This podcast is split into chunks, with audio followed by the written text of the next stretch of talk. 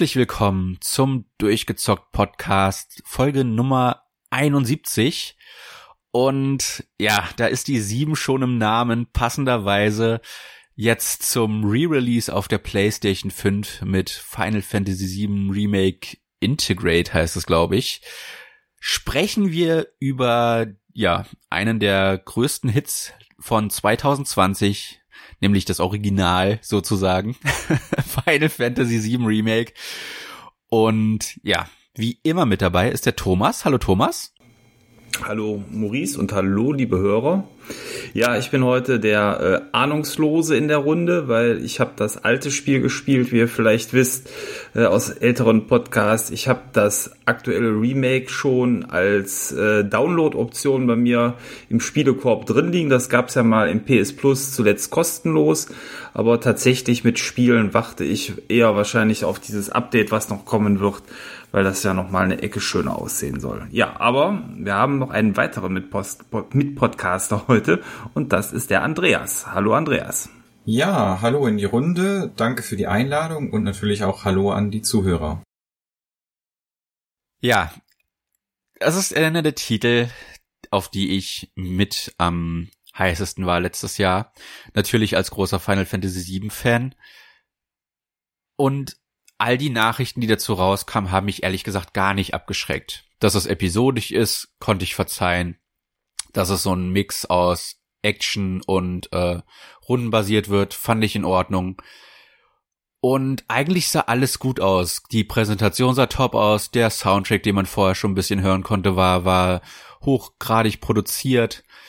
Und eigentlich könnte da gar nichts schiefgehen, möchte man meinen. Und die Reviews würden da einem auch recht geben. Aber ja, Andreas und ich haben da letztes Jahr schon ein bisschen drüber gesprochen. Ich glaube, es hat bei uns beiden so einen bitteren Nachgeschmack hinterlassen. Und was der Grund dafür ist, was das Spiel trotzdem auszeichnet und weshalb man es sich auch trotz allem geben sollte, vor allem wenn man es halt kostenlos über PS Plus bekommen hat. Äh, ja, das wollen wir heute, glaube ich, alles mal ein bisschen auseinandernehmen und äh, näher beleuchten. Andreas, jetzt muss ich dich natürlich auch noch fragen, wie war dein Bezugspunkt zu Final Fantasy VII, bevor du das Remake gespielt hast? Ja, mir fehlt so ein bisschen das Vorwissen. Ich meine, ich kannte zwar prinzipiell Final Fantasy VII schon, weil es auch immer wieder so ein Hype-Spiel war und von vielen erwähnt wurde und es gab auch so ein paar Szenen, die man so aus der Community immer wieder geschildert bekommen hat, äh, wo dann Tränen liefen. Und ich musste dann auch irgendwann mal einfach aus Neugier in den Titel reinspielen, aber das war schon äh, einige Zeit nach dem Release. Und da bin ich nicht mehr so ganz warm geworden damit, weil es zu dem Zeitpunkt schon relativ altbackend war. Und ich bin nicht so ein großer Fan von JRPGs. Bin ich, bin ich eigentlich nie gewesen. Ab und zu spiele ich dann äh, schon mal eins. Aber tatsächlich, das sind nicht unbedingt so mein Genre. Aber dennoch, das Setting war immer tatsächlich für mich interessant. Und wo es dann die Ankündigung zu dem Remake gab, dachte ich mir, okay, du hattest eigentlich schon immer so ein bisschen wegen dem Setting, wegen der Story und weil so viele Leute sich positiv auch gegenüber der Serie geäußert haben, und speziell jetzt halt zu diesem Teil. Und ja, ich wollte dann doch einfach mal in das Spiel einsteigen und bin mit ja so ganz, ganz, ganz klein bisschen Vorwissen dann jetzt ins Remake eingestiegen. Es macht's einem auch einfach einzusteigen. Also seit Final Fantasy 15 ist es ein Trend, den ich sehr, sehr toll finde, dass die Spiele mittlerweile auch deutsch synchronisiert sind. Man hat da die Option zwischen Deutsch, Englisch und Japanisch. Ich habe es trotzdem auf Japanisch gespielt, muss ich gestehen. Äh, aber es ist toll, dass diese Franchise immer weltoffener wird. Auch in dem Sinne, dass er dadurch natürlich auch zugänglicher wird. Und äh, ja, an Optionen mangelt es da auf jeden Fall nicht. Man kann es sich einstellen, wie man möchte. Und es geht ja dann auch, wie schon im Original, mit einem großen Knall los. Äh, man muss sich vorstellen, wir haben ja eine riesige Stadt, Midgar, die, man muss sich vorstellen, in so einer Art Krater ist und in diesem Krater sind viele Säulen, auf denen dann oben in so einer Art Pizza wird das im Original beschrieben, dann die, die Stadt ist. Und im Zentrum dieser Stadt liegt die Shinra Corporation, die nämlich äh, herausgefunden hat, wie man die äh, Lebensenergie des Planeten in ja Strom sozusagen umwandeln kann und damit Wohlstand äh, äh, in diese Welt gebracht hat und natürlich auch ein bisschen Convenience, ja, dadurch, dass jetzt alles äh, elektrisiert werden kann. Aber das hat natürlich gleichzeitig auch zur Folge, dadurch, dass sie den Planeten direkt abzapfen, äh, ja, dass das dem Planet auf Dauer schadet. Und Avalanche, eine Rebellengruppe, führt äh, direkt im Prolog einen Angriff auf einen der Reaktoren äh, der Shinra Corporation. Und ja, die wollen den einfach mal großartig in die Luft sprengen. Quasi ein ganz zeitaktuelles Thema, ne? Möchte man meinen, obwohl das Spiel so alt ist. Aber gut, das ist ja so ein Dauerbrenner, ne? Ja. Der, der Umweltschutz. Äh, ja.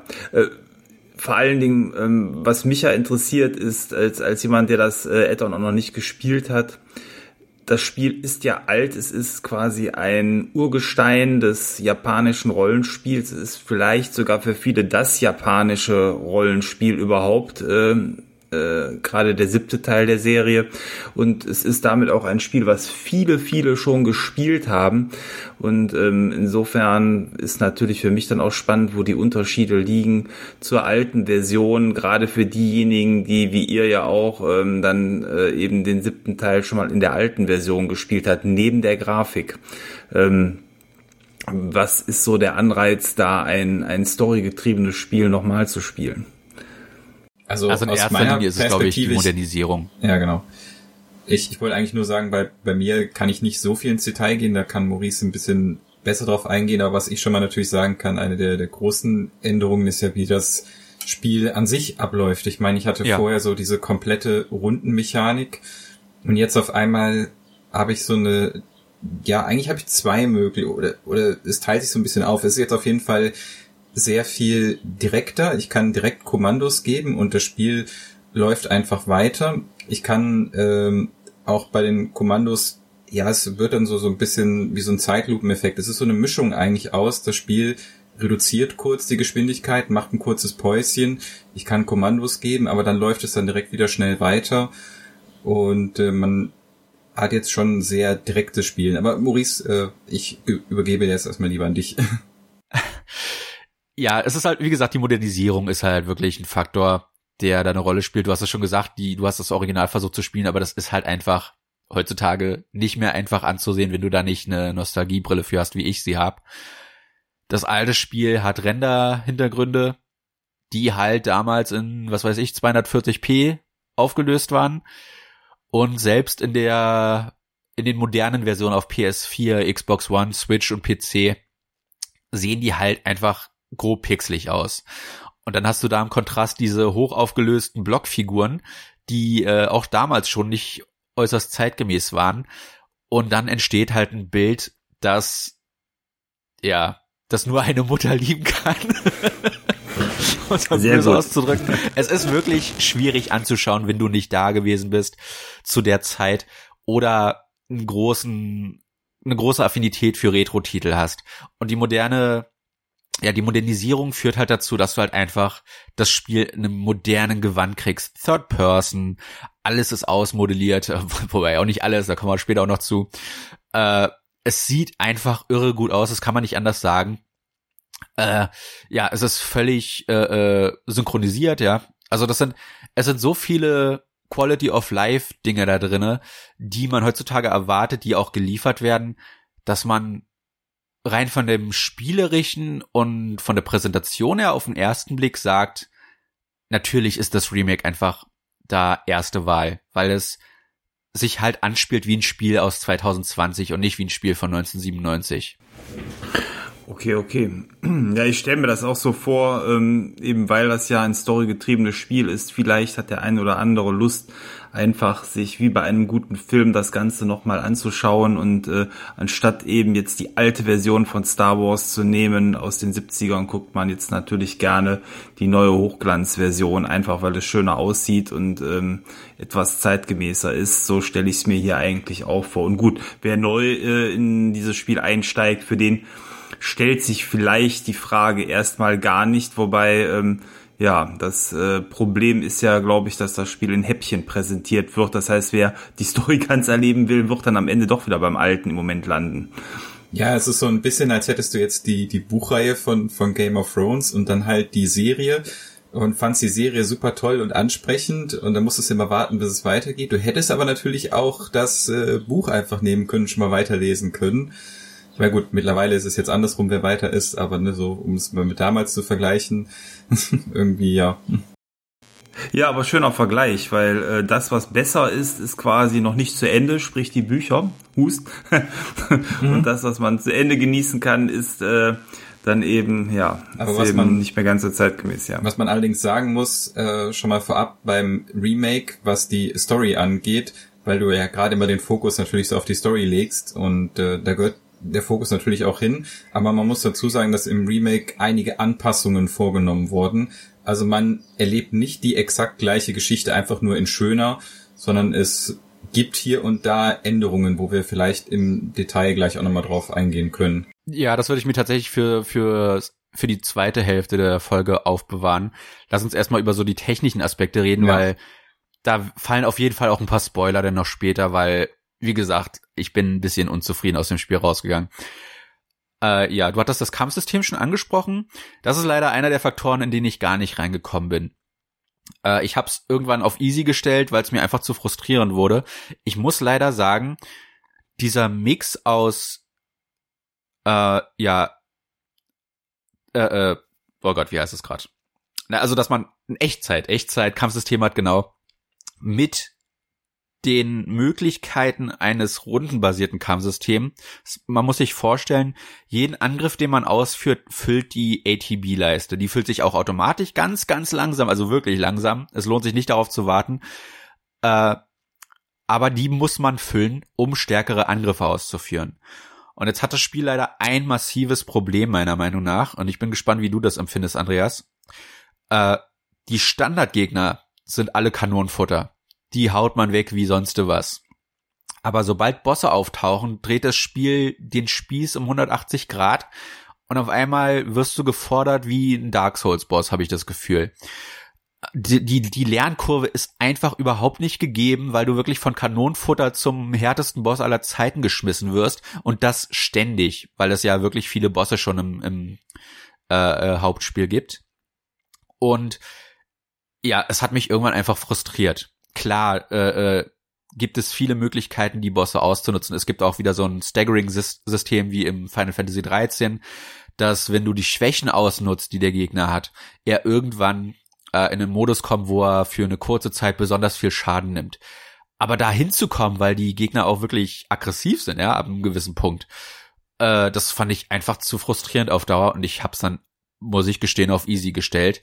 Und dann habe ich die Trophäen durchgesehen. Du musst das auf Hardcore durchspielen, um die letzten Trophäen zu bekommen. Da habe ich mir dann auch gesagt, ich glaube, die werde ich niemals bekommen. So sehr ich das Original auch liebe, aber das ist mir nicht wert. Ich muss sagen, ich sehe das ähnlich. Also tatsächlich war es bei mir auch so, dass ich das Spiel irgendwann auf leicht gestellt habe. Einfach aus dem Grund, den du auch beschrieben hast. Ich meine, du hast viele kleine normale Gegner, da mähst du einfach so durch, auch auf äh, höherem Schwierigkeitsgrad, aber gerade wenn es an die Bosse geht, dann werden es sehr lange, sehr zähe Kämpfe, die dich sehr, sehr fordern. Und natürlich, genau wie du es beschrieben hast, jeder Boss hat seine Schwächen und seine Möglichkeiten, ihn in diesen Staggering-Modus oder auch äh, anders zu bearbeiten, dass man dann äh, wirklich seinen Schadensoutput massiv steigern kann. Äh, da gibt es einige Möglichkeiten, was dann auch mit den ähm, Steinchen zusammenhängt, die man noch in seine Waffen packen kann und die bestimmten Anpassungen der Attacken, wie man jetzt vorgeht und aber die, die Sache ist, es ist schon teilweise sehr mühselig bei manchen Gegnern, äh, die, die zu legen. Und ich muss sagen, ich habe dann auch irgendwann einfach auf leicht gestellt, weil ich wollte einfach die, die Story und die Welt genießen und einfach wissen, wie es weitergeht. Und nicht wirklich viele Spielstunden einfach nur damit äh, verbringen, herauszufinden, wie ich jetzt diesen Boss am besten platt mache. Ja, das, das Problem ist nämlich, du kannst das Kampfsystem schwer lernen, wenn das Standardgegnerfutter so leicht wegzuhauen ist. Du hast ja bei den Standardgegnern nie die Möglichkeit, die zu staggern, weil sie so schnell fallen, dass es, dass es dir überhaupt nicht die Möglichkeit gibt, dich da einzuleben. Und das hat mich so frustriert, weil du wirklich einfach diesen, diesen dieser Kontrast ist einfach zu stark vom Standardgegner zum Boss. Das ist wirklich wie, wie so ein, wie so ein Wechsel von Licht auf Schatten. Das ist so schwierig plötzlich. Und du denkst, okay, jetzt äh, vielleicht zieht der Schwierigkeitsgrad an, aber nein, danach, wenn du wieder auf Standardgegner triffst, die sind wieder Kanonenfutter. Und das war auf Dauer einfach zu frustrierend. Dann direkt die Frage für mich als äh, bekennender Easy-Spieler. Ist Easy dann dann auch Easy, wenn du umgestellt hast, Andreas? Oder ist das äh, danach immer noch uneasy? Nö, also das geht wirklich ganz gut von der Hand. Also wenn du auf äh, leicht spielst, dann also ich hatte auf jeden Fall keine Probleme mehr tatsächlich, bin dann ganz gut durchgekommen. Ich glaube, vielleicht beim, beim letzten Bosskampf äh, muss man noch mal ein bisschen vorsichtiger sein, aber sonst hatte ich eigentlich nicht in Erinnerung, dass ich da noch mal auf größere Probleme gestoßen bin. Ja, hm, auf, auf, leicht ist es machbar. Also wenn ich das schaffe, dann schaffst du es auch, glaub mir. okay. Ich wollte gerade mich fragen, aus deiner Andreas äh, Dark Souls Perspektive einfach oder? nee, okay. Nee, nee, auf, äh, auf, dann, auf gar keinen Fall. Also das ist dann nee, nee. schon relativ einfach. Ich meine, das ist bei mir auch sowieso ein Ding. Also es gibt nur bestimmte Spiele, wo ich mir gerne auch mal die, die Qual antue und es dann äh, schwer spiele, aber es gibt gibt einfach Spiele oder Genres, wo ich überhaupt kein Problem habe, einfach schön gemütlich zu spielen. Gut, gut. Dann gibt es Hoffnung für mich. ja, also wie gesagt, auf leicht ist es es ist zu durchspielen. Es ist, äh, man kann, kommt da gut durch. Und ich hatte auch nicht in Erinnerung, dass es dann besonders frustrierend war. Also du musst dich darauf einstellen, dass die Bosskämpfe trotzdem auch noch ein bisschen länger dauern, aber äh, sie sind nicht so ressourcenfressend, wie wenn du es auf normal oder halt Hardcore spielen würdest. Also da kommt man auf, äh, auf Easy auf jeden Fall gut durch. Ja, nochmal ein Wort zur Präsentation. Das ist dir bestimmt auch aufgefallen, Andreas. Ähm, man muss sich vorstellen, die Welt ist gigantisch von Final Fantasy VII. Aber man spielt im ersten Teil des Remakes nur die ersten sechs Stunden nach des Originals. Und äh, ja, dieser Prolog, wenn man so möchte, findet nur in Midgar statt. Und es gibt halt auch eine Welt außerhalb und da sind alle gespannt, ob das dann eine, eine offene Welt wird oder nicht. Das erste, also der erste Teil des Remakes ist allerdings komplett linear. Der, der tut zwar so, als wäre pseudo offen, aber in Wirklichkeit sind das einfach nur Schläuche, wo du manchmal einen Schlauch links und rechts noch zusätzlich hast, der dir dann Möglichkeiten bietet, da ein bisschen vom, vom Hauptpfad abzukommen. Aber im Endeffekt führen alle Wege nach Rom und du kommst immer genau da an, wo du ankommen musst. Und äh, diese, diese ja, die, dieses große, äh, ja, wir haben gelernt von Final Fantasy 13 ist das einfach eine absolute Lüge. Das ist na, meiner Meinung nach nach Final Fantasy 15 wieder ein Rückschritt gewesen, wie linear Midgard auch aufgebaut ist. Und dann hast du halt oft das Problem, wenn du zum Beispiel unter dieser Pizza bist, die ich vorhin beschrieben habe, dass sie ja dann irgendwie einen Hintergrund schaffen müssen, weil du ja 360 Grad um dich herumschauen kannst. Und dann hast du da halt einfach etwas billigere Tricks, äh, die Square Enix da aus, aus ihrem Ärmel gezogen hat. Und dann siehst du halt einfach, dass das ein flaches Bild ist, weil dieser 3D-Effekt nicht wirklich rüberkommt. Später bist du auf der Unterseite der Pizza und du kannst nach unten schauen und dann ist es einfach nur, nur ein flaches JPEG, was nicht mal hoch aufgelöst ist. Und das, das raubt dir dann die Illusion. Und du hast immer wieder diese Shortcuts in der Präsentation, wo du merkst, das Spiel hat noch vielleicht ein Vierteljahr im Ofen gebraucht. Und äh, das sind so Dinge, die das Remake hoffentlich fixt. Äh, der, der, der Port auf die PS5 hoffentlich fixt. so, nicht das Remake des Remakes. Ähm, und ja, darunter fällt dann zum Beispiel auch die, die gut belächelte und, und weit verbreitete Tür, die zu Clouds Zimmer führt.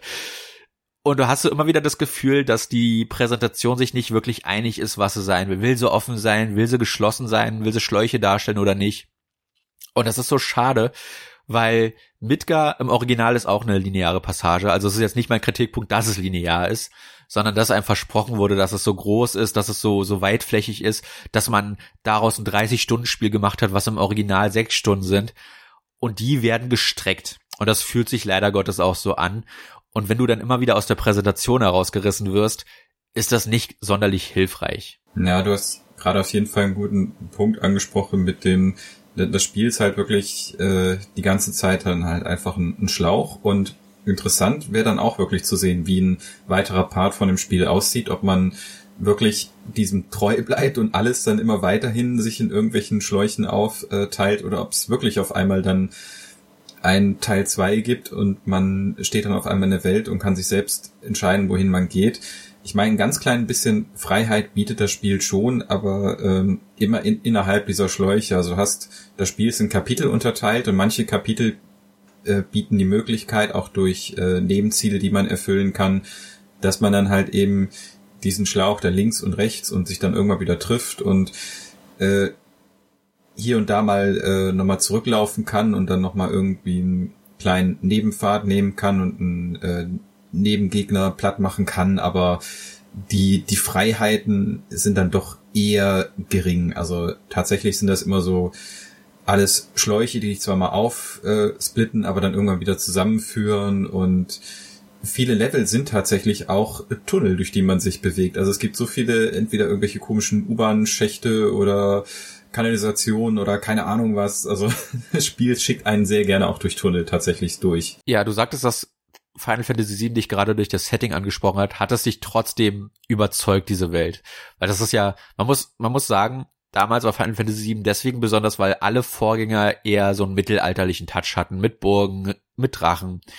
Und Final Fantasy VII ist halt schon mehr Steampunk. Kann man nicht anders sagen. Ja, ja, das Setting ist auf jeden Fall nach wie vor richtig geil und deswegen wurde ich auch davon angesprochen. Es hat einfach so eine witzige Mischung aus. Auf der einen Seite hast du dann wirklich diesen technologischen Aspekt, auf der anderen Seite auch noch so, so alte Sachen, die mit reingreifen. Also dieses Steampunk, was du gerade äh, auch in den Raum geworfen hast, trifft es eigentlich sehr gut. Und das finde ich, macht auch immer noch einen großen Reiz, finde ich, tatsächlich aus. Auch in Hinblick auf die ganzen anderen äh, Final Fantasy Spiele sticht das ja auch ein bisschen auch immer noch heraus. Ja, das ist auf jeden Fall ein Trend, der sich durchgezogen äh, hat. Und Thomas, du hast ja auch Final Fantasy 15 gespielt, da sieht man das ja auch noch. Dieser, dieser Clash zwischen Moderne und dem eher traditionellen. Klar, du hast Autos und, und Städte und alles, die ein bisschen moderner angehaucht sind, aber du hast dazwischen halt auch diese großen, weiten Fantasy-Welten. Äh, Hügel, Berge mit Wesen, die du zuvor noch nie gesehen hast. Und äh, ja, dieser Kontrast spiegelt sich auch hier gut wieder. Allerdings halt, wie gesagt, nur in so einem Stadtsetting im, im ersten Teil. Äh, im, im, der zweite Teil wird auf jeden Fall interessant, wenn auch immer der rauskommt, äh, weil es dann auf jeden Fall aus Midgar rausgeht da führt der erste Teil ja zumindest hin. das wäre schon ein bisschen dreist, wenn sie es jetzt auch, auch noch auf zwei Teile ausgeweitet hätten. Aber gut, über die Struktur kommen wir später noch zu sprechen. Äh, ja, bevor wir auf die Story eingehen, würde ich noch die Musik erwähnen. Die ist phänomenal und gleichzeitig kann ich sie nicht mehr hören. Was meine ich damit? Äh, phänomenal deswegen, weil sie die alten Stücke genommen haben und genau das gemacht haben, was ich mir erhofft habe. Sie haben es einfach orchestriert und ein bisschen modernisiert, aber sie haben daraus nicht Arrangements oder irgendwas gemacht, irgendwas, was anders klingt als das Original.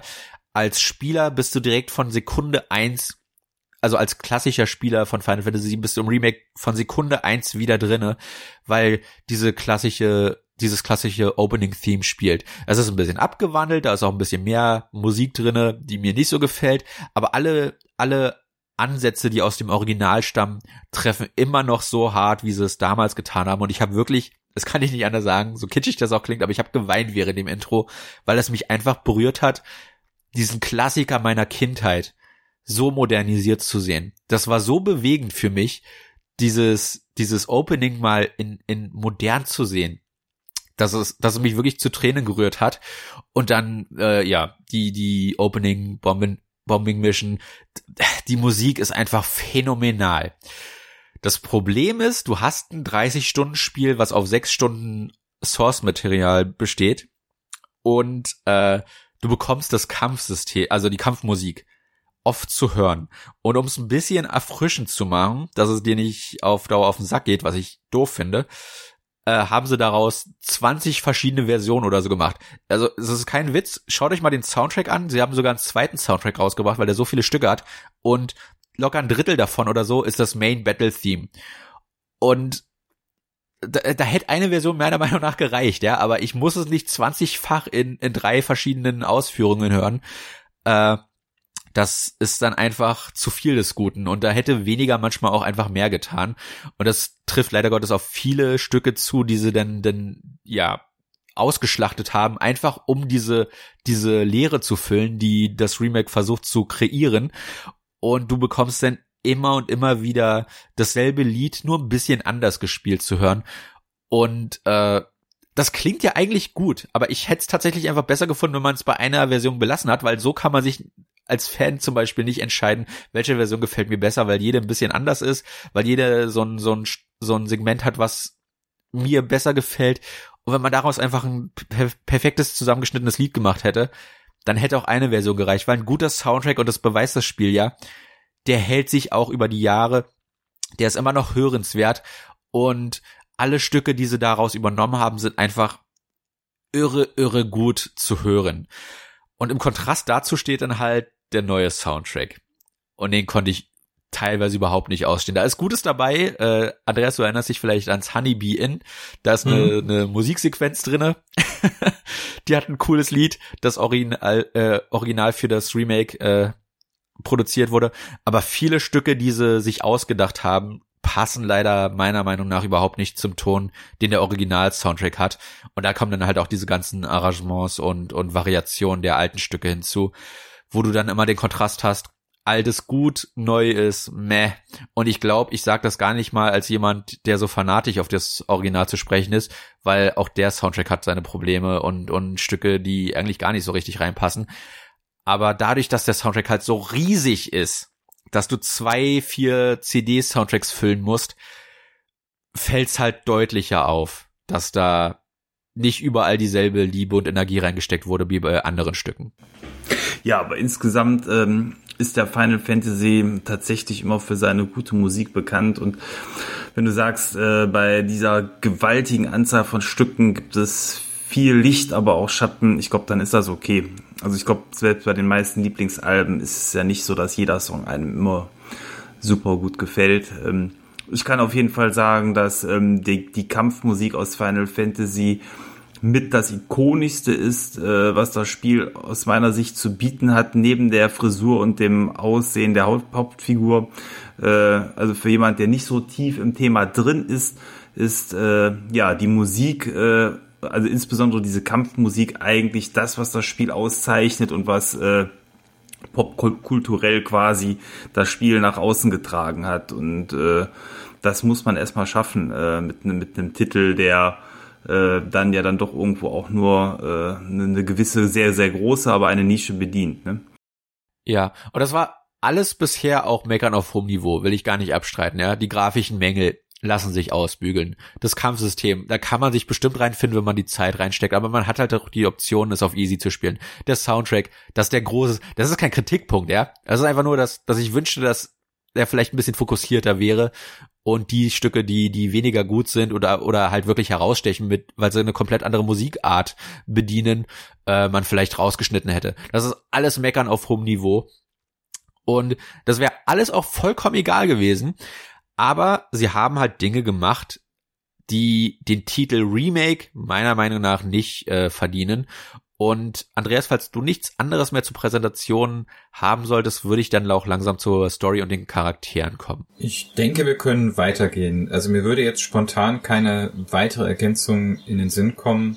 Also ja, würde ich sagen, wir können weitergehen. Okay, dann würde ich sagen, für alle, die noch interessiert sind, die es sich auf PS Plus gesichert haben oder jetzt auf Integrate warten, das ja auch demnächst kommt, äh, jetzt im Juni glaube ich sogar schon, den würde ich eventuell empfehlen abzuschalten oder jetzt den nächsten Teil mit Vorsicht zu genießen.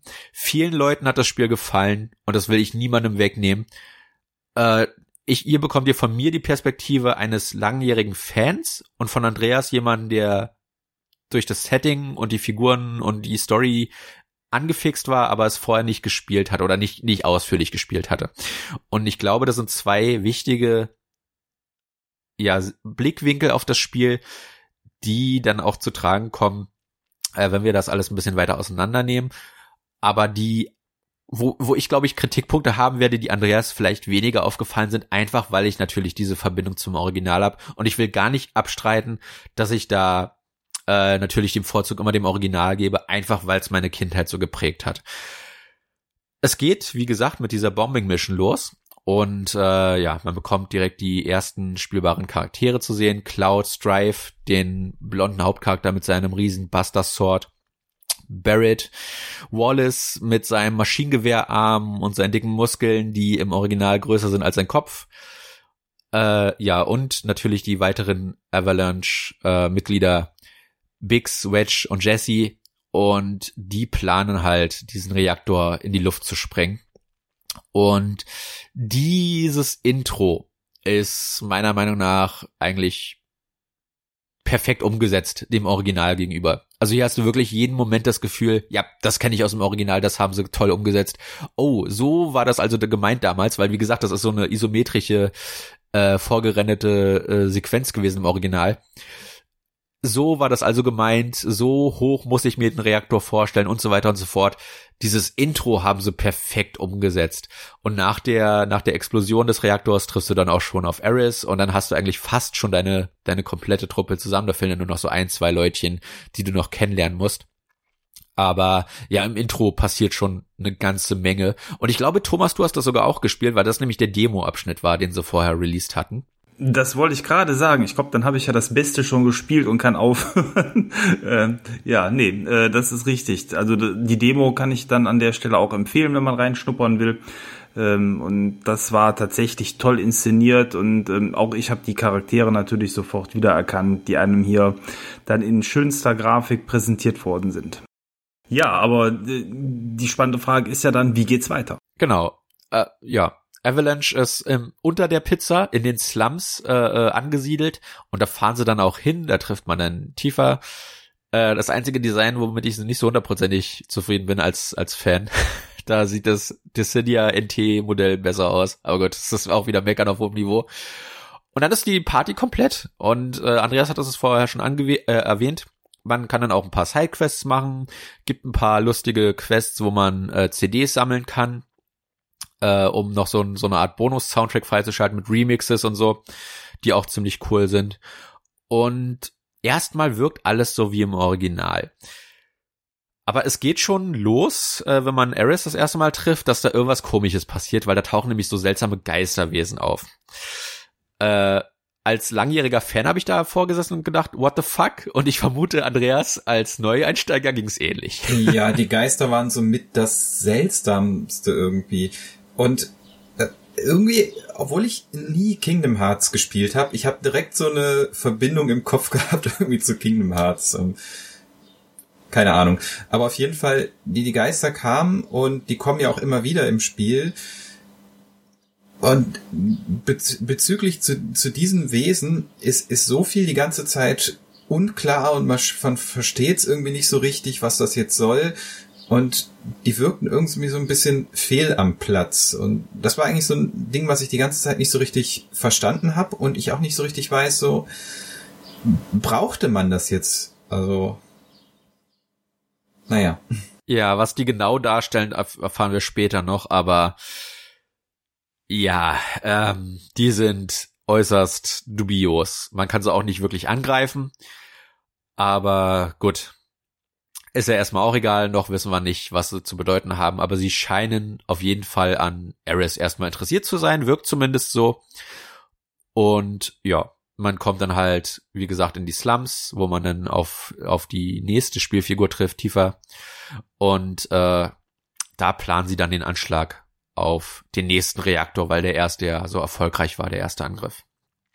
Ja, äh, Charakterisierung. Andreas, hast du, hast du deine Lieblingsfigur gefunden? Meine Lieblingsfigur, ich glaube, meine Lieblingsfigur von allen Charakteren war äh, immer Tifa. Ich fand irgendwie Tifa einfach cool. Ich habe mit ihr gerne gespielt. Sie ist ja, ähm, hat ja jetzt so keine Waffen, sondern einfach ihre Fäuste und ihre Tritte. Aber es macht extrem viel Spaß, dann Gegner damit ordentlich einzudecken. Sie ist auch recht flink und hat ein paar richtig schöne Moves drauf. Also ich würde tatsächlich sagen, das war so einer meiner Lieblingscharaktere, so wenn es ums Kämpfen geht. Ja. Äh, ich als als klassischer Kingdom Hearts Spieler und so äh, musste natürlich mit Cloud am meisten spielen, weil ich einfach so an, an, an Schwertkampf gewöhnt bin. Mhm. Aber das hatten wir vorher nicht erwähnt. Im, im, Im Kampf kann man auch zwischen den Figuren herumwechseln. Es macht mit allen Spaß. Selbst mit Barrett, der ja im Endeffekt nur langsam dasteht äh, sich so ein bisschen nach links und rechts bewegt und schießt, ja. macht das Spaß, weil, weil er viele Optionen hat, äh, die er dann später im Spiel freischaltet. Natürlich auch durch seine Limit-Moves, die man ja auch aus dem Original kennt und die das Spiel auch gefestigt hat. Das sind immer sehr äh, besonders in Szene gesetzte Attacken, die dann auch entsprechenden Schaden aus, auswirken. Und äh, ja, der hat auch ein paar coole Angriffe auf Lager.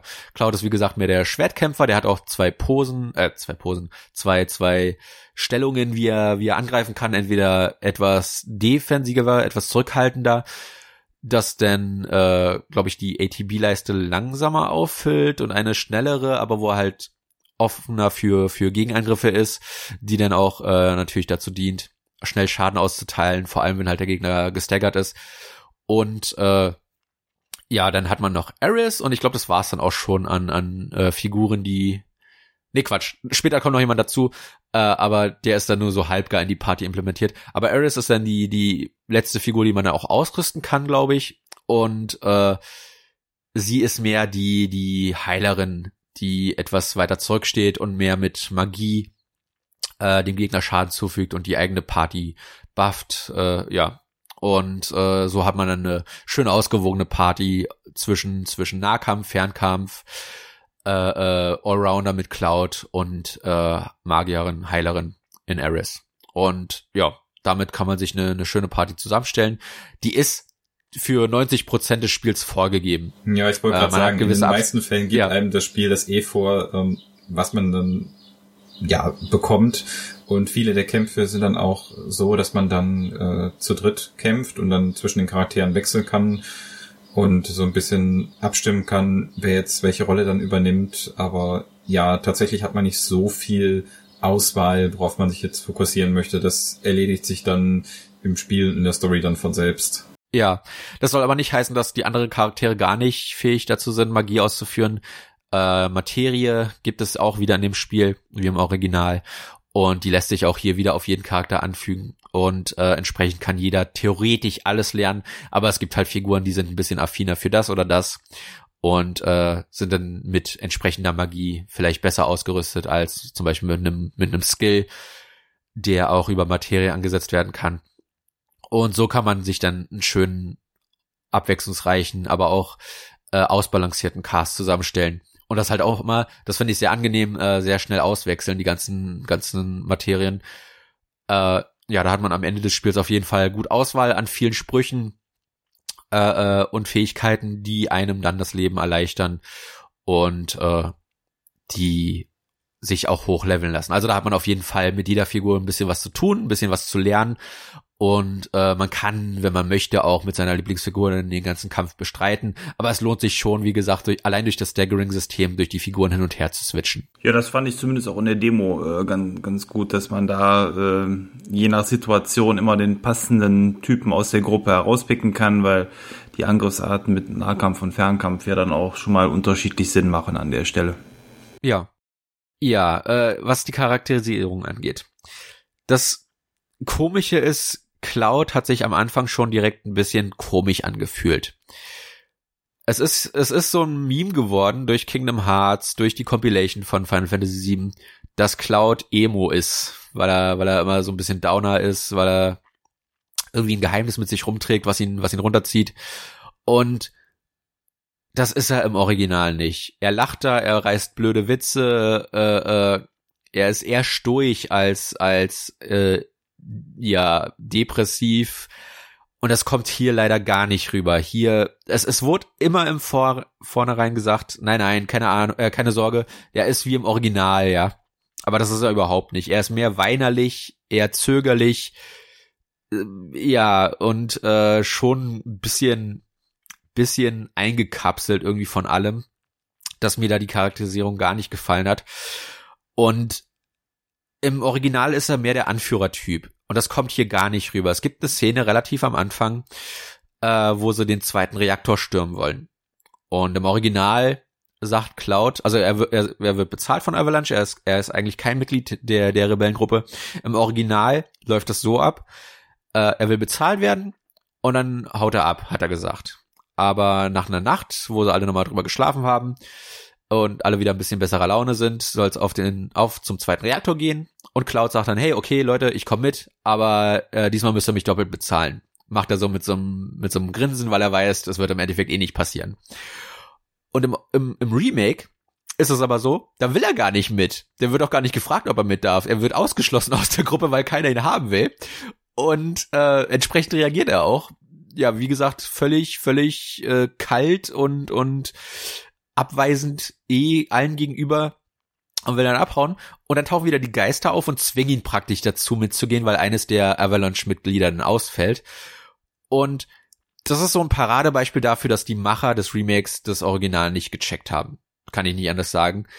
Weil Cloud, der, der Kontrast von ihm, der dann in hoffentlich Teil zwei oder drei irgendwann mal aufgeklärt wird, weshalb er so ist, wie er ist, äh, nicht durchscheint, weil er halt diese zerbrechliche Seite hat, aber die meistens nicht durchscheinen lässt. Eigentlich ist er der coole Typ, der der seine seine Sprüche reißt und äh, immer eine, eine freche Antwort parat hat und das kommt halt hier gar nicht rüber.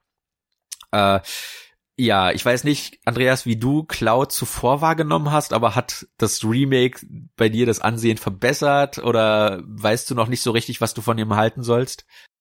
Ich fand äh, Cloud zu Anfang auf jeden Fall eher unsympathisch und man hatte irgendwie halt das Gefühl, ich meine, er wird ja auch en engagiert, weil er halt ähm, als Soldat wohl ja mal gedient hat und dann auch gewisse Erfahrungen hat und auch gut kämpfen kann und auch äh, viel über Shinra äh, weiß und versteht.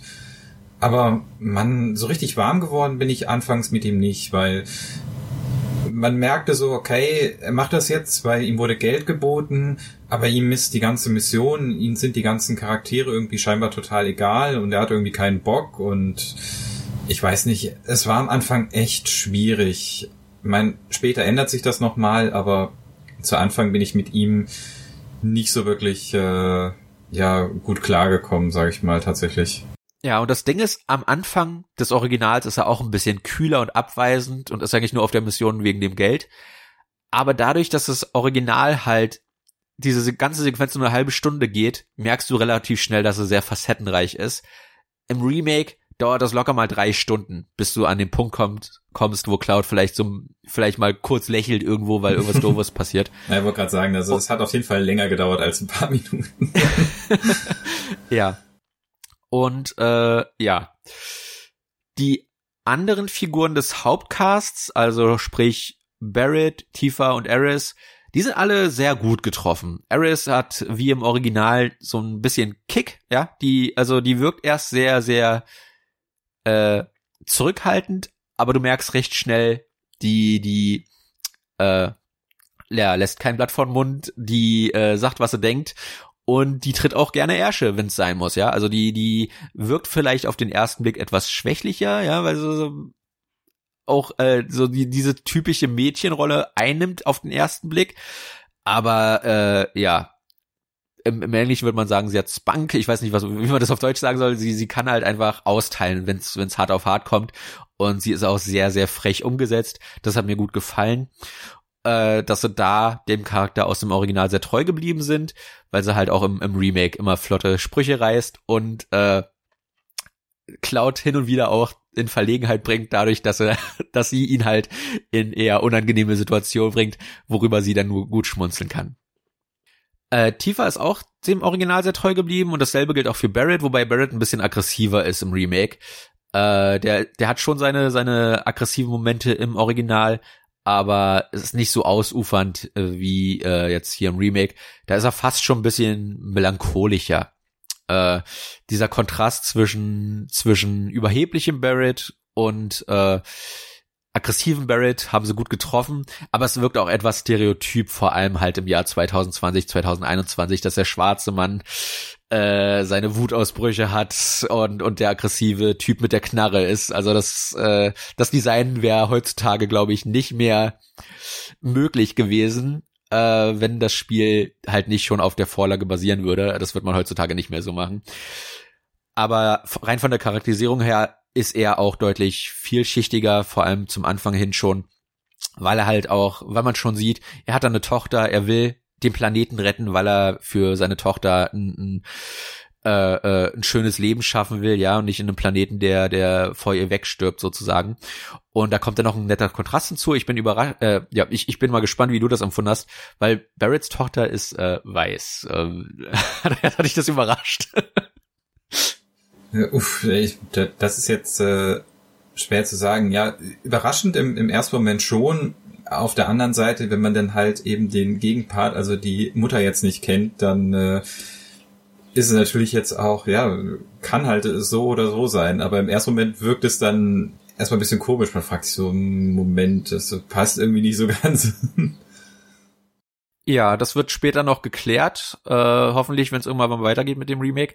Aber ja, das ist, das ist schön gemacht, auf jeden Fall seine Beziehung zu Marlene, das ist seine Tochter. Und äh, weshalb sie einen anderen Hautton hat als er, das wird dann später auch noch geklärt. Äh, und ja, die Beziehung ist schön dargestellt. Äh, haben sie auf jeden Fall gut gemacht. Und das, wie gesagt, bisher alles meckern auf hohem Niveau, bis auf Cloud, da würde ich schon sagen, das ist so der, der erste Warnschuss, äh, den das Spiel gibt, dass das komplett anders wird, als man es erwartet. Aber dann hat man noch die, die restlichen von Avalanche. Äh, Biggs, Wedge und Jesse. Und die hat man aus dem Original komplett geändert. Äh, dem, dem, dem Gewieften ist übrigens aufgefallen, dass da eine Star Wars Referenz drin steckt. Ja gut, das ist ja mittlerweile eigentlich auch sehr modern, wenn man Remakes hat, äh, dass man da so eine Art äh, Geschlechtertausch oder eben einen Rollentausch äh, vornimmt irgendwo bei den Figuren, einfach um es interessant und anders zu machen und trotzdem den Kern zu erhalten oder vielleicht auch damit ein wenig ähm, zeitgemäßer, dass da einfach eben mehr gemischte Geschlechter dann auch vorhanden sind, dementsprechend in den Spielen. Ja, aber wie gesagt, das war ja alles im Original schon vorhanden. Also da haben sie sich jetzt nicht kreativ großartig ausgelastet, was, was, was das angeht, was Diversität angeht. Da war das Spiel schon relativ weit voraus damals. Also wie gesagt, starke weibliche Figuren, äh, auch äh, von, von der Herkunft ein, ein durchgemischter Cast. Äh, später kommt dann, die man jetzt auch aus dem Integrate Remake kennt, die äh, ja ihre eigene Bonus-Episode da bekommt. Die Yuffie, die ist dann halt die äh, eher japanisch traditionell angehauchte Figur, weil es in jedem JRPG auch eine japanische Stadt geben muss. Und äh, ja, das Problem bei Big Swedge und Jesse ist mehr, wie sie dargestellt sind. Ähm, Andreas, du kanntest die Figuren ja jetzt nicht so gut. Wie kam dir Avalanche als Rebellengruppe rüber? Ja, grundsätzlich würde ich mal sagen, auf jeden Fall auch sympathisch, beziehungsweise direkt eher sympathischer als äh, tatsächlich Cloud, der am Anfang etwas schwierig war im Umgang, würde ich mal sagen. Ich fand die Charaktere eigentlich sehr, sehr angenehm getroffen und ähm, grundsätzlich, wie gesagt, hatten sie ja auch eine, eine eher herzliche Einstellung und eine, eine sehr nette Dynamik und ich hatte durchaus Spaß mit den Charakteren. Ich meine, im Original ist ja dann die Episode oder generell dieser Anfang ja dann eher kürzer, aber hier hat man ja doch ein, etwas länger noch mit denen zu tun. Ja. Ähm, mir hat vor allem Jessys Darstellung etwas sauer aufgestoßen. Im Original ist Jessie mehr so das nerdige Mädchen, äh, einer der bekanntesten Sprüche des Spiels ist äh, Bomben und Monitore. Auf so ein Zeug steht sie halt. Äh, der Spruch geht ein bisschen anders. Ich habe ihn jetzt nicht hundertprozentig okay. im Kopf, aber so ähnlich muss man sich das vorstellen. Und im Remake ist sie mehr die Aussicht gehen, die die die extrovertierte, fast schon ein bisschen bisschen. Ich, ich weiß gar nicht, wie ich das richtige Worte beschreiben soll, weil sie andauernd jeden anflirtet. Das ging mir richtig auf den Senkel. Äh, die, die, das hat die Figur um 180 Grad gedreht. Im, im Original ist sie, wie gesagt, eher zurückhaltend und äh, man merkt, sie hat auf jeden Fall ein bisschen Interesse an Cloud, weil er halt äh, äh, Soldat ist, ja, ein Ex-Soldat. Äh, aber äh, man merkt auch im Hintergrund, dass er eigentlich was mit äh, mit mit mit Wedge zu tun hat. Äh, ich glaube, es ist Wedge. Ich bringe die beiden immer auseinander, äh, durcheinander äh, mit dem schlankeren der beiden männlichen äh, äh, Nebendarsteller.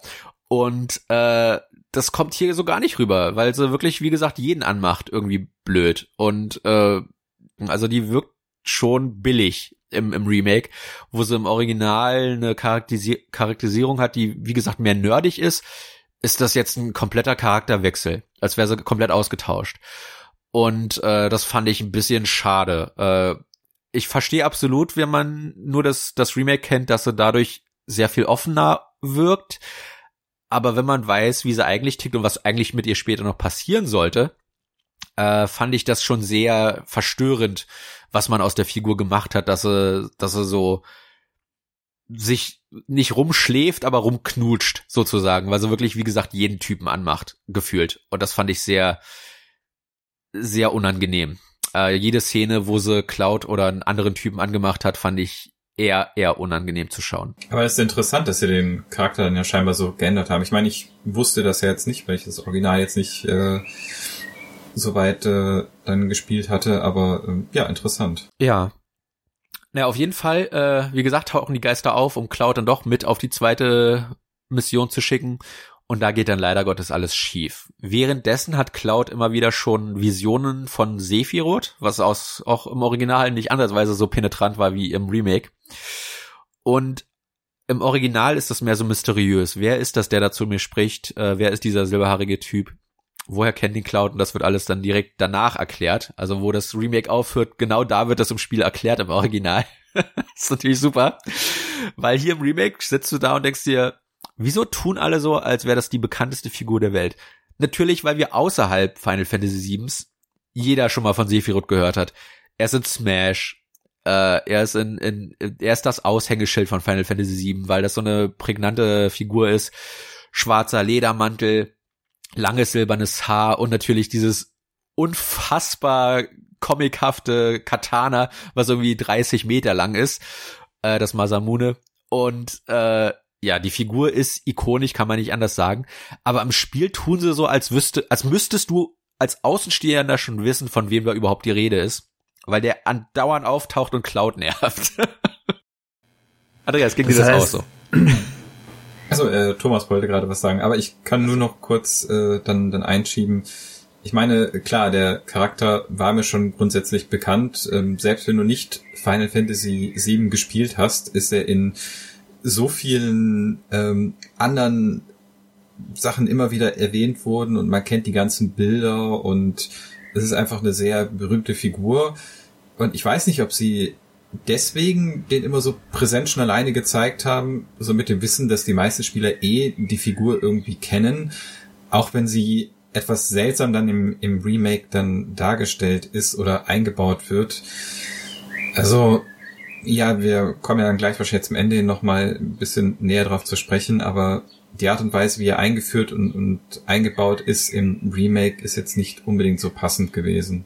Ja, und so aus meiner Erinnerung heraus, ich glaube, in dem Originalspiel kommt er doch das erste Mal so richtig vor, wenn man schon längst aus äh, der Stadt raus ist und äh, sich in so einer Art Herrenhaus befindet. So zumindest äh, nach vielen Jahren und äh, vernebelter Erinnerungen. Insofern, ich glaube, das ist eh das Problem, äh, gegebenenfalls, was die Story hier in dem Remake angeht, dass man ja eine Story, die schon gegeben ist, episch breit jetzt ausgewalzt hat, nur um damit wiederum ein weiteres 70-Stunden-Spiel zu füllen, äh, anstatt eben diese komprimierte Story zu haben, wie es im Original der Fall war. Ja, ja das Problem wäre jetzt natürlich gewesen auch, man wenn man jetzt äh, überlegt, welchen Teil vom Spiel das Remake dann halt abdeckt, normalerweise wäre diese ikonische Figur ja eigentlich noch nicht mal drin gewesen. Wie du ja schon sagtest, er kommt ja eigentlich erst relativ spät und deswegen hat man äh, da die Story wahrscheinlich auch stark umgeschrieben, um dann halt ihn immer wieder auftauchen zu lassen und gerade auch zum Ende hin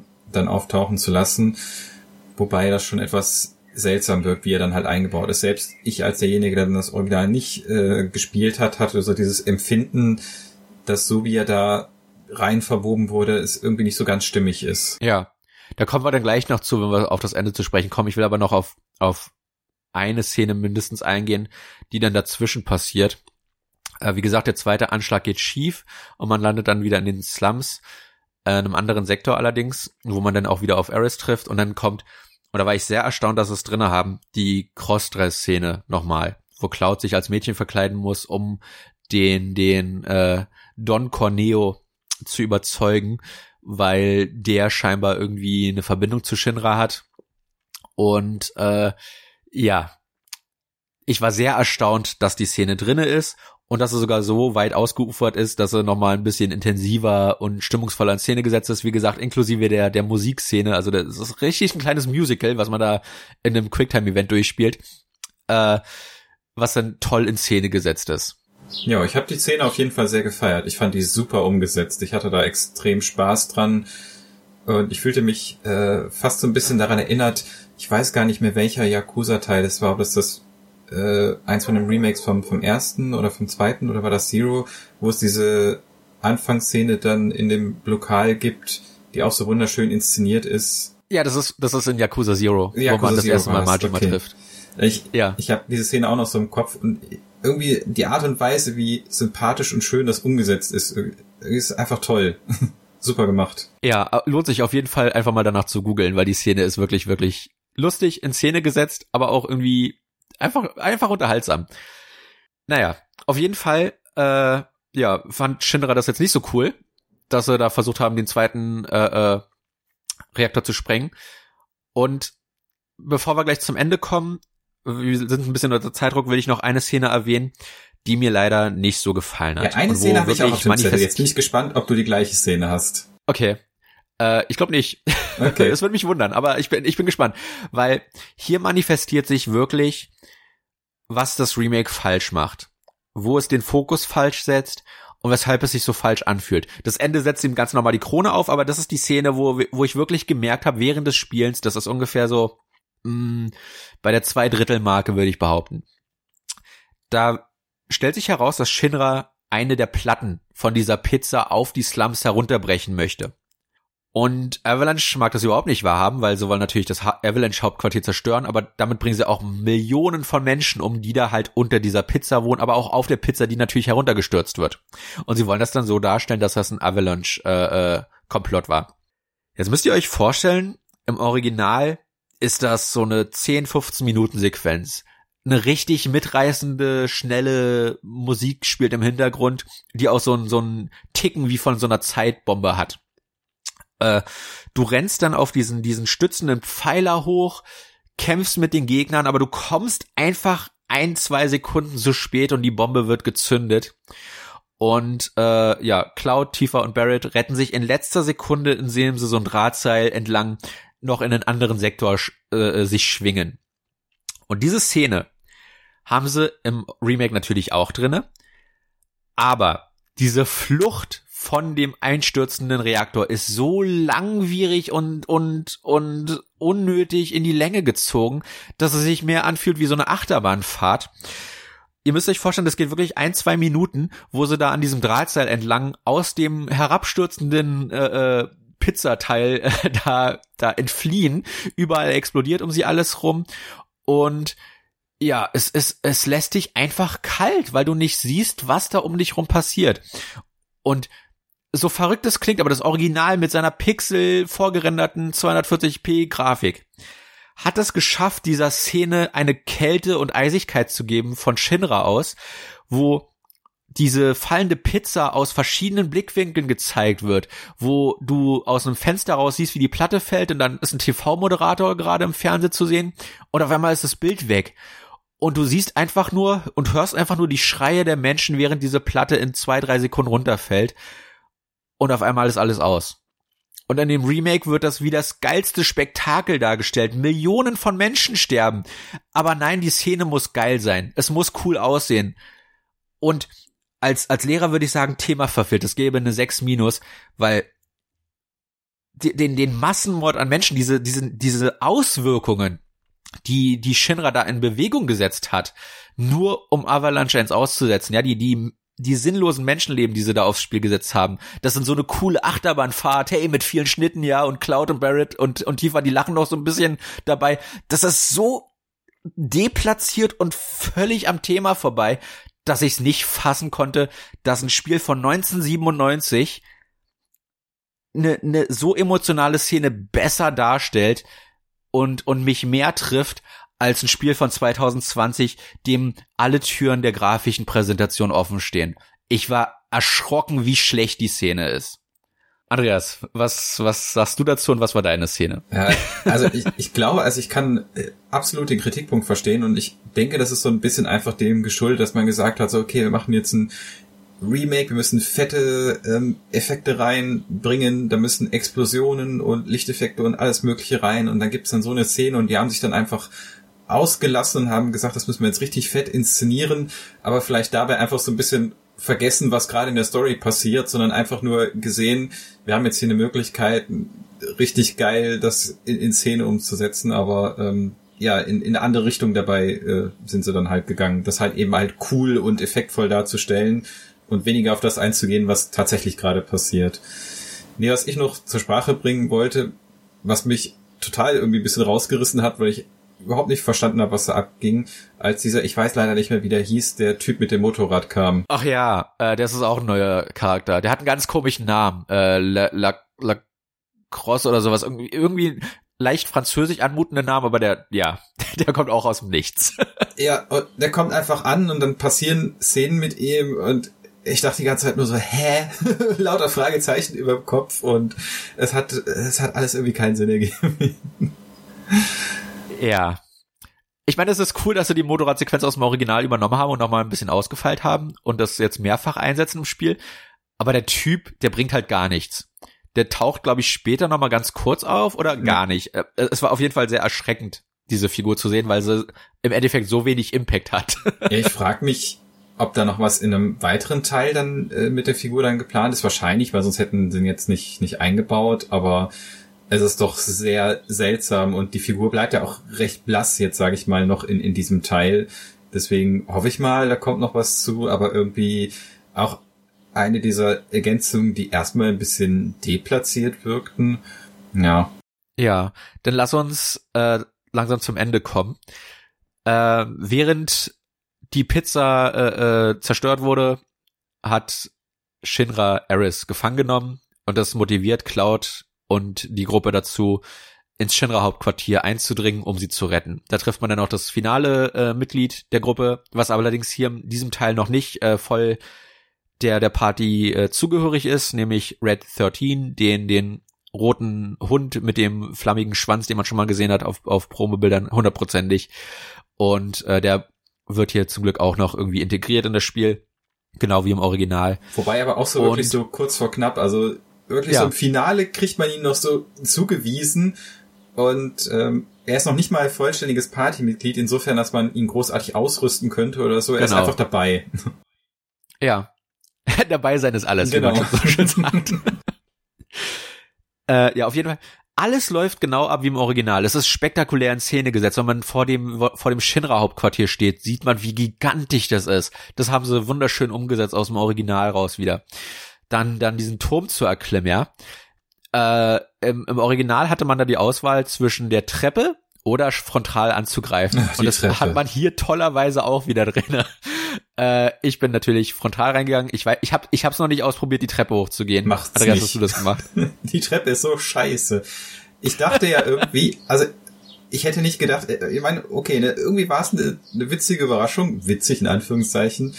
Wenn man die Treppe nimmt, muss man sie halt wirklich komplett hochlaufen und das sind irgendwie 60 Stockwerke oder ja, so.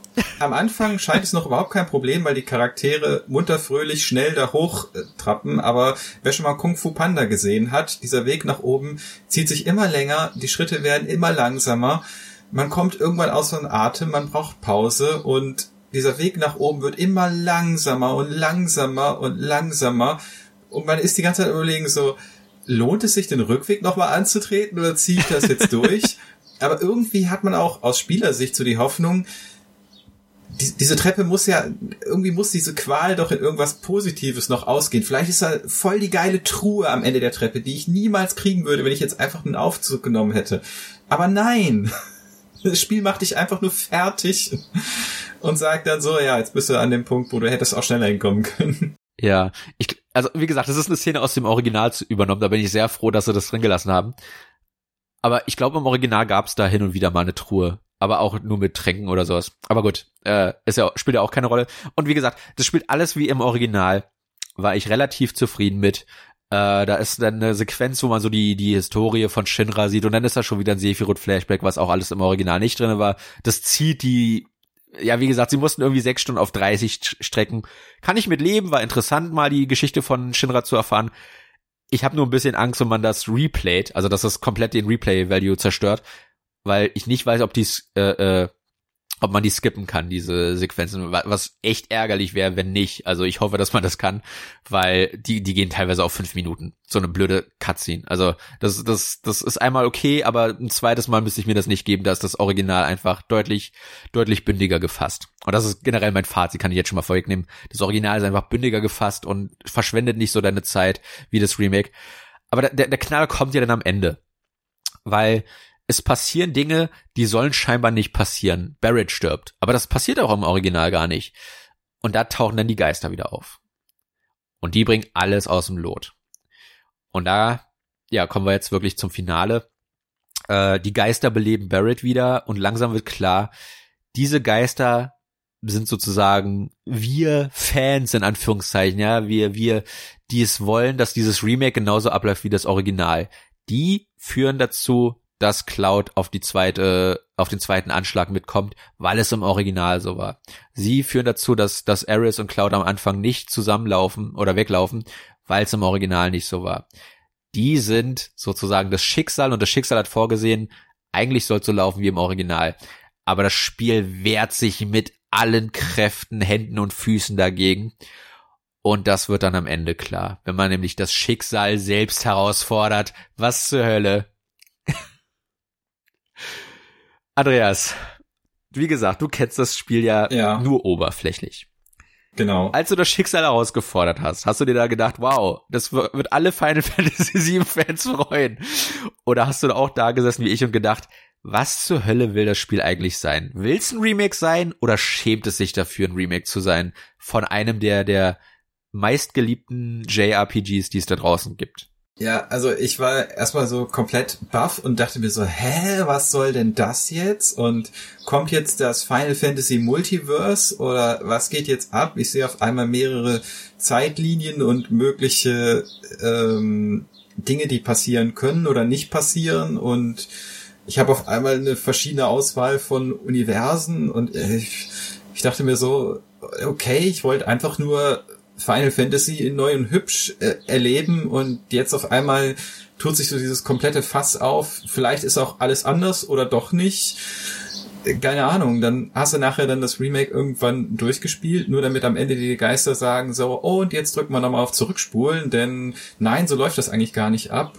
Ich, ich weiß nicht, vor allen Dingen, was erwartet mich dann in den nächsten Teilen, wenn die nochmal äh, tatsächlich die Story komplett umkrempeln oder nicht. Es gibt ja so ein paar Ereignisse, wo dann die Frage ist so, lassen sie sie komplett unangetastet, aber ich, ich war am Ende, weiß ich auch nicht, das äh, fühlte sich sehr, sehr, sehr komisch an.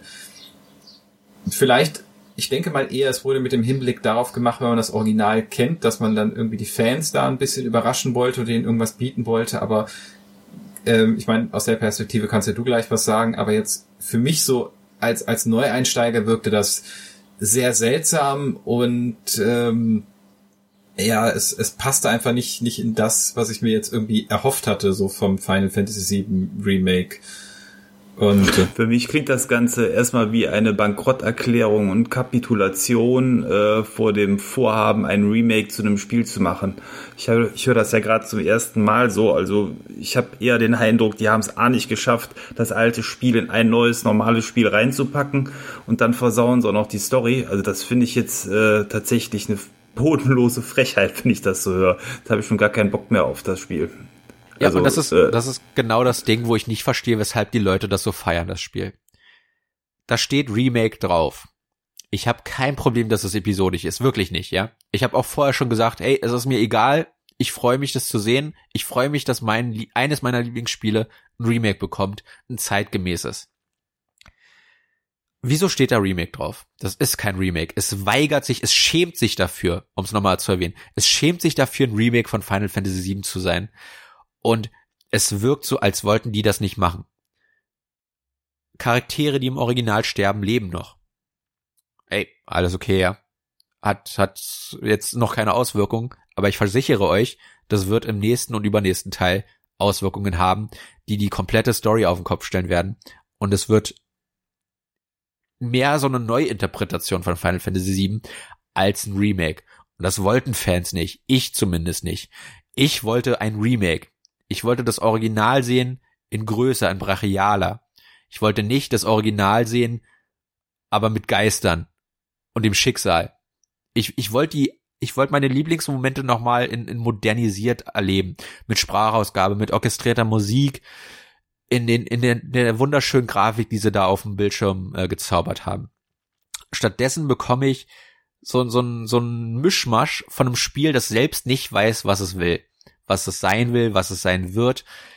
In Interviews heißt es, ja, ja, die Story geht genauso weiter, wie äh, ihr es kennt aus dem Original, macht euch da mal keine Sorgen. Aber die hat ja jetzt schon aufgehört mit einem Punkt, wo sie sich völlig widerspricht mit dem, was das Original macht.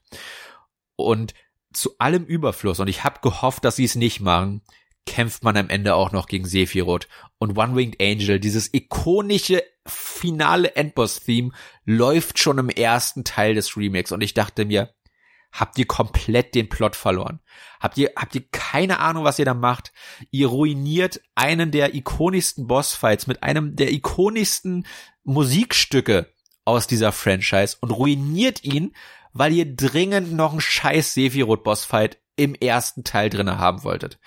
Und da wusste ich, das Remake ist nicht für Fans gedacht. Vor allen Dingen, wie Leute soll man da, sich jetzt noch steigern? Ne? Du hast ja eigentlich jetzt das ja. Ende schon gehabt. Du hast ihn ja schon besiegt. ja, wie, wie soll jetzt ein Teil 2, Teil 3 auskommen? Wollen die jetzt in jedem Teil immer wieder Sephiroth am Ende bringen? Dann denkst du ja auch nur so, wollt ihr mich verarschen?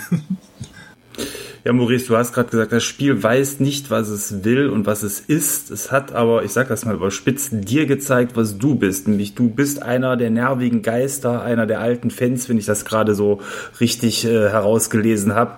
Ein Ballast für die Entwickler und äh, vom Prinzip her scheißt das Spiel. Ich sage das gerade mal so deutlich, wie ich es gerade empfinde in meiner etwas äh, empfundenen Wut äh, auf die auf die Fans, die das lieben, was hier geliefert worden ist. Wenn bei mir ein Ultima 7 Remake in der Form gemacht würde, da wäre ich bodenlos enttäuscht und richtig äh, sauer am Ende. Nee, das ist äh, ja und, boah. und, und deswegen sage ich auch, ich bin enttäuscht letzten Endes davon. Verständlich, es, verständlich. Es, weil es einfach dich belogen hat mit dem Titel. Ja, der, der Titel ist, ist sowieso so eine Sache. Ich meine, wenn, wenn du liest Final Fantasy VII Remake, würdest du ja auch im ersten Moment denken, ich bekomme jetzt den kompletten siebten. Teil, ne? Weil es steht ja nicht drunter Part One oder so, ne? Was man vielleicht hätte schon ja. mal erstmal machen sollen, damit man nicht so ein bisschen in die Irre geführt wird, weil du kriegst ja einfach einen Teil abgeliefert und merkst dann so, Moment mal, das ist eigentlich nur ein ganz, ganz kleiner Teil eigentlich von dem Ganzen. Und dann kommt dann halt eben dazu, dass dann die äh, Story dann auf einmal dann auch noch anders abläuft. Also da sind in, in vielerlei Hinsicht bei, bei diesem Titel, das spiegelt eigentlich nicht so ganz das wider, was es tatsächlich ist. Ja, genau. Wenn, wenn sie gesagt hätten, das ist eine neue Interpretation von Final Fantasy VII, ich glaube, das, das wäre mir deutlich weniger sauer ja. aufgestoßen, weil einfach Remake draufsteht, weil sie gesagt haben, das ist das Original nur in modernisiert. Und das ist es halt einfach nicht. Es ist ein komplett anderes Spiel.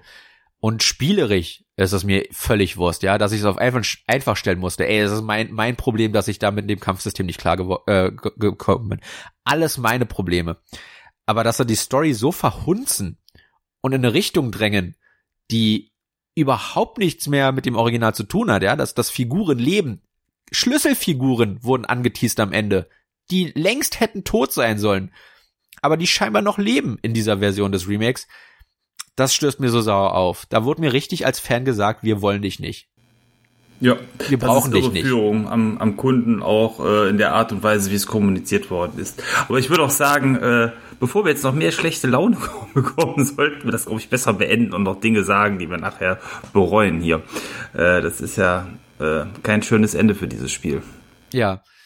Äh, alles in allem ist es immer noch eine spaßige Sache, das Spiel zu spielen. Es hat viele, viele tolle Sequenzen, viele ikonische Momente aus dem Spiel wurden wundervoll übernommen, aber alles immer mit einem faden Beigeschmack, wo du dir denkst, irgendwas ist hier faul, irgendwas schmeckt ein bisschen daneben und am Ende merkst du, was es ist.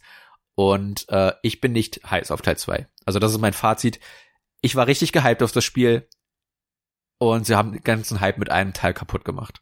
Es ist ja sowieso die Frage, wann kommt Teil 2? Wie viele Jahre ja. müssen wir darauf warten?